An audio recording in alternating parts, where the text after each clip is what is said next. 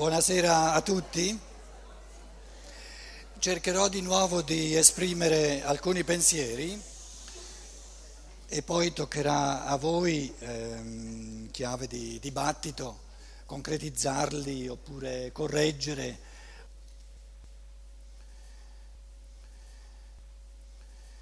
Cos'è l'io? Chi sono io? Una somma infinita di positività. Perché? Positivo in assoluto è tutto ciò che sono già divenuto. Ci sono persone che sono divenute, sono diventate, che hanno acquistato, hanno fatto proprio pochino, pochino, pochino dell'umano? No, no. Ognuno a questo punto dell'evoluzione ha già parecchio alle spalle. Già il fatto che ci capiamo su tante cose. Quindi il problema è che noi siamo, siamo abituati per, come dire, perché abbiamo paura della libertà, abbiamo paura di gestire un sociale più complesso, il sociale dove si tratta della, dell'emergere, del costruire artisticamente la ricchezza unica di ognuno, il sociale diventa molto più complesso, perché non lo si può, non lo si può dirigere non lo si può gestire. Ma la ricchezza artistica non è una cosa da gestire, è una cosa da godere. Quindi dobbiamo, il, il nostro, uno dei nostri grossi problemi della negatività, anziché della positività, è che noi vediamo, diciamo, l'individualizzazione, il crearsi di uno spicco sempre più individualizzato, sempre più unico in ognuno, come una cosa negativa perché siamo abituati a un sociale di persone che vanno messe in riga con la morale.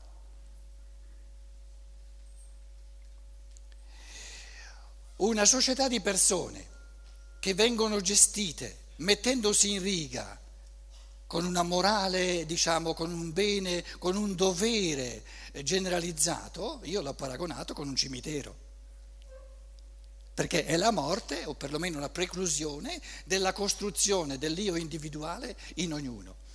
Allora io, ognuno, ogni io qui in sala, ogni io umano, ha realizzato tantissimo dell'umano solo che si occupa di tante cose, si, si, viene fatto, viene fatto, come dire, reso responsabile di tante cose, non si accorge, non ha il tempo, questa anche società tecnicizzata, eccetera, con tanti macchinari, con tante cose da fare, non, non si dà a sufficienza tempo per godere, per cogliere la positività dell'io. Quindi le due dimensioni di positività dell'io sono ciò che mi sono già conquistato,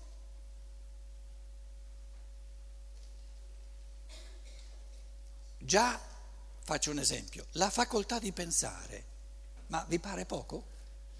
Chi è che non ce l'ha la facoltà di pensare? Nessuno, ce l'abbiamo tutti. Che poi uno la usi un po' di più, l'altro un po' di meno, è, è molto, molto secondario rispetto al fatto che ogni io umano è dotato di una testa capace di pensare in proprio, di farsi pensieri propri. Quindi noi sottovalutiamo sempre, tendiamo a sottovalutare la positività dell'io.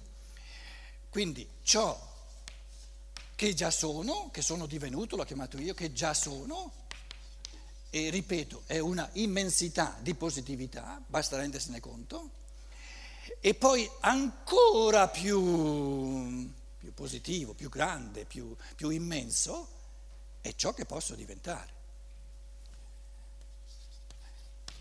ciò che posso diventare mi appartiene?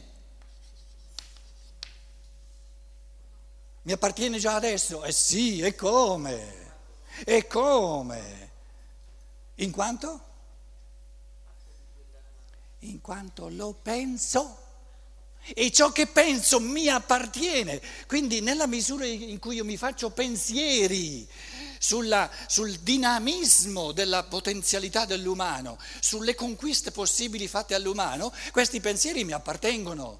E nella misura in cui io mi faccio questi pensieri di ciò che è aperto alle conquiste dell'umano, si accende il cuore, ma lo, lo amo, è una cosa così bella. Alla mia mente sono aperte vie all'infinito per capire il reale. Al mio cuore sono aperte vie all'infinito per, per amare il reale. Capire e amare lo posso fare subito. Però io posso realizzare questo, ciò che capisco, ciò che, ciò che, comprendo, ciò che penso e ciò che amo soltanto un po' alla volta. Per fortuna, perché se realizzassi tutto in una volta, poi sarei fregato, sarei disoccupato per tutto il resto dell'evoluzione, non ci sarebbe più evoluzione. Quindi il pensare è la ricchezza del presente e il, dire, il realizzare, che poi eh, noi eh parliamo di realizzare, chi è che fa questi scherzi con la luce?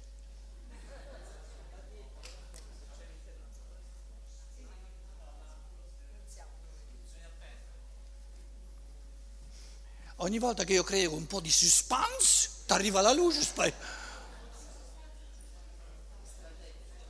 È, sta- è, strategica la cosa, però io prendo tutto dal lato positivo, quindi non, eh, va tutto bene, via. Eh. No, dai, soprattutto allora non indietro avanti. Scusa, allora qualcuno si è poggiato vicino a qualche interruttore. Che, già fatto? Allora, ah, va bene. Scusami Pietro, eh, scusami. scusami che ti interrompo ogni tanto. Come? Scusami che ti interrompo ogni tanto. Ma arriva la luce o no? E che ne so, dice a me che ce lo so. Ok. Allora, stanno gli interruttori sul lato. L'interruttore lo sa dove sta? Esercizio di positività. Che poi sta bene, una bella cosa però. Sì, d'accordo. No, è soltanto quando eh, poi ritorna, poi va via. No, figurati. Allora,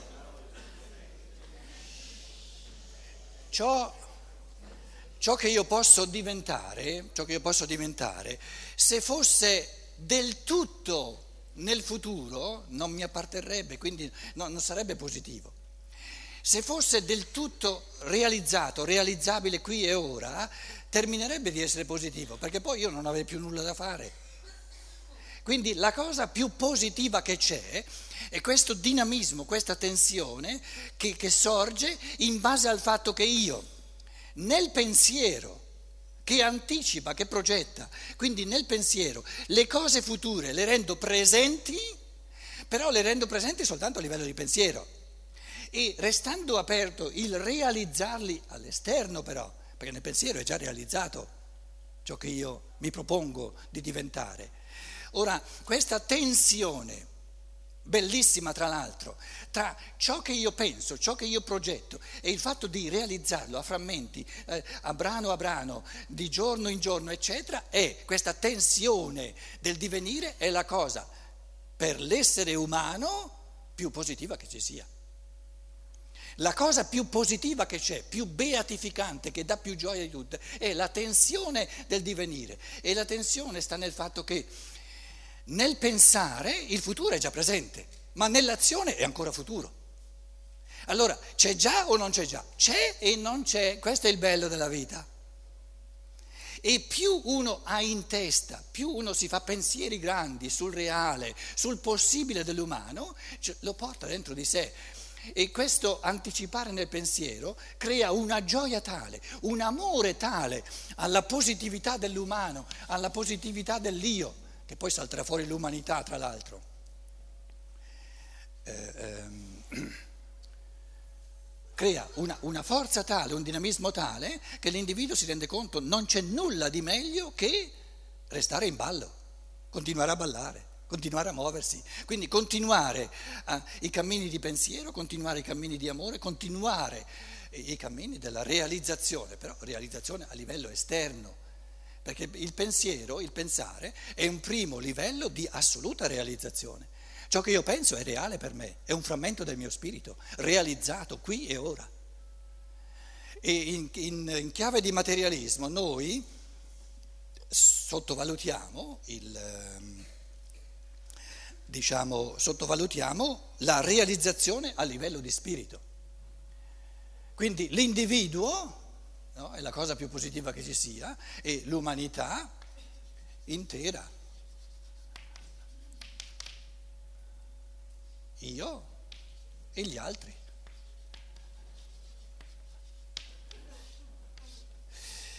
Gli altri però non sono gli altri che io incontro, dicevamo, fanno parte del mio karma. Gli altri che, fanno, che, che io incontro, con cui ho a che fare, sono la seconda realtà più positiva che ci sia per me.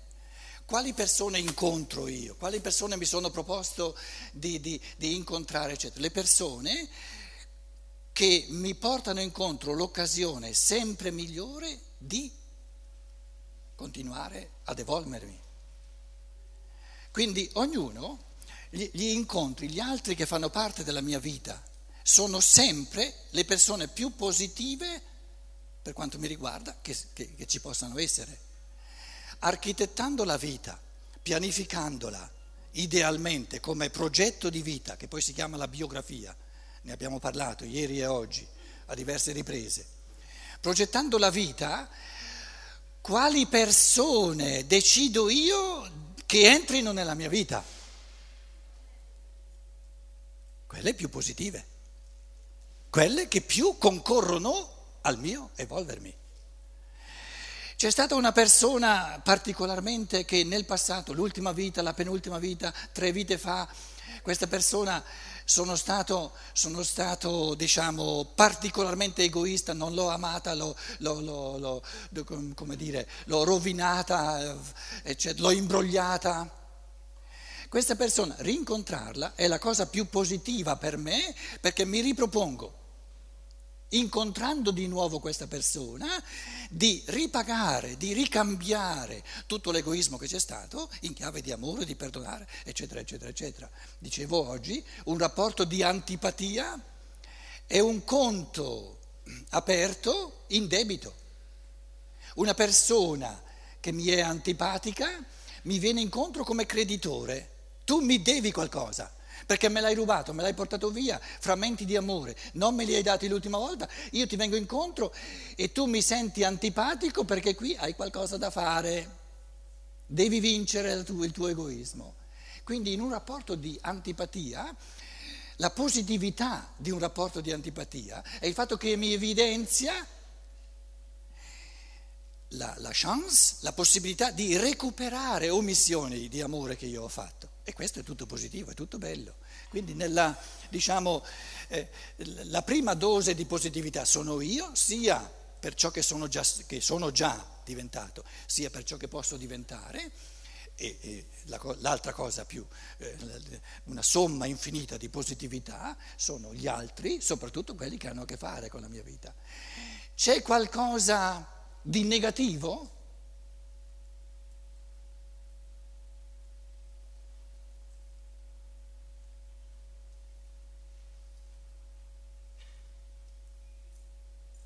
Qualcosa di oggettivamente negativo? No, non c'è nulla di oggettivamente negativo. Quindi non c'è nulla di oggettivamente male.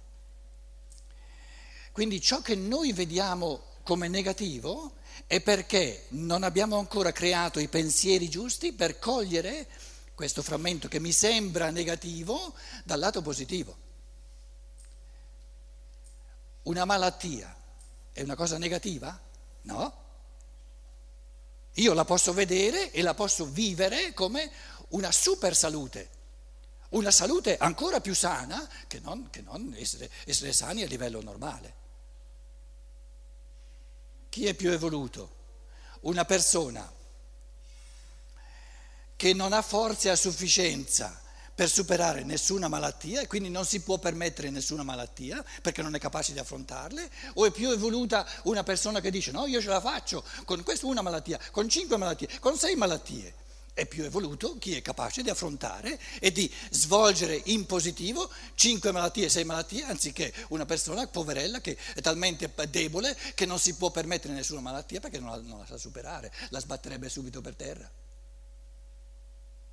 Noi abituati a pensare le cose in negativo, diciamo, te ti sei preso una malattia, ah vuol dire che hai combinato qualcosa nell'ultima vita o nel passato. Tendiamo a vedere le cose in negativo. ma le cose non sono mai oggettivamente positive. Il senso delle cose è ciò che l'uomo ne fa. Gli eventi non hanno un senso oggettivo. Nessun evento ha un, ha un, significato oggettivo, nessun evento ha un contenuto oggettivo. Cinque figli, gli muore la madre, la madre è uguale per tutti i figli suoi. La morte della madre è un evento oggettivo? A livello di biologia è, è qualcosa di oggettivo, ma non in quanto morte della madre. Questa morte della madre viene vissuta da tutti e cinque ve lo garantisco, in cinque modi del tutto diversi. Quindi non, non ha nulla di oggettivo la morte della madre.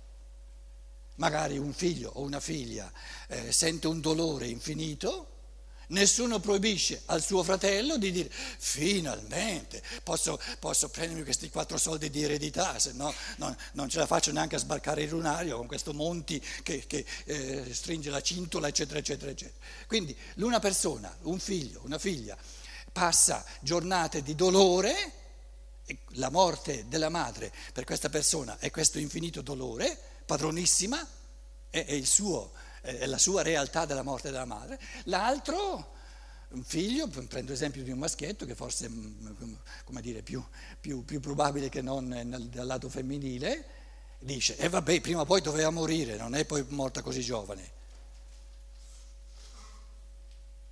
Quindi eventi oggettivi non ci sono, c'è il vissuto umano. Quindi il livello più profondo della, della, diciamo della, della realtà eh, non è ciò che, ciò che, percepiamo esteriormente, ciò che percepiamo esteriormente non è neanche la madre. Noi a livello esteriore percepiamo un cadavere, non la madre, e quindi ciò che avviene a un cadavere, perché la madre non è morta, scusate. L'anima e lo spirito non muoiono, non possono muore, morire ci mancherebbe altro. Quindi noi a livello oggettivo possiamo soltanto descrivere ciò che avviene al cadavere, solo quello è oggettivo. Che poi lo scienziato, eh, magari due o tre scienziati colgono aspetti del tutto diversi. Anche la storia non è che, non è che la si possa eh, dire, descrivere a livello oggettivo, la, la storia eh, è, è, è, piena di miliardi di, di, di fattori e dipende da quali, da, da, diciamo dalla, dalla, dal peso che ogni storiografo dà a questo aspetto, quest'altro aspetto, quest'altro aspetto. Quindi anche osservare ciò che avviene al cadavere, eh, un, uno scienziato metterebbe in evidenza altre cose, altre cose, un altro altre cose, quindi non esiste qualcosa di oggettivo.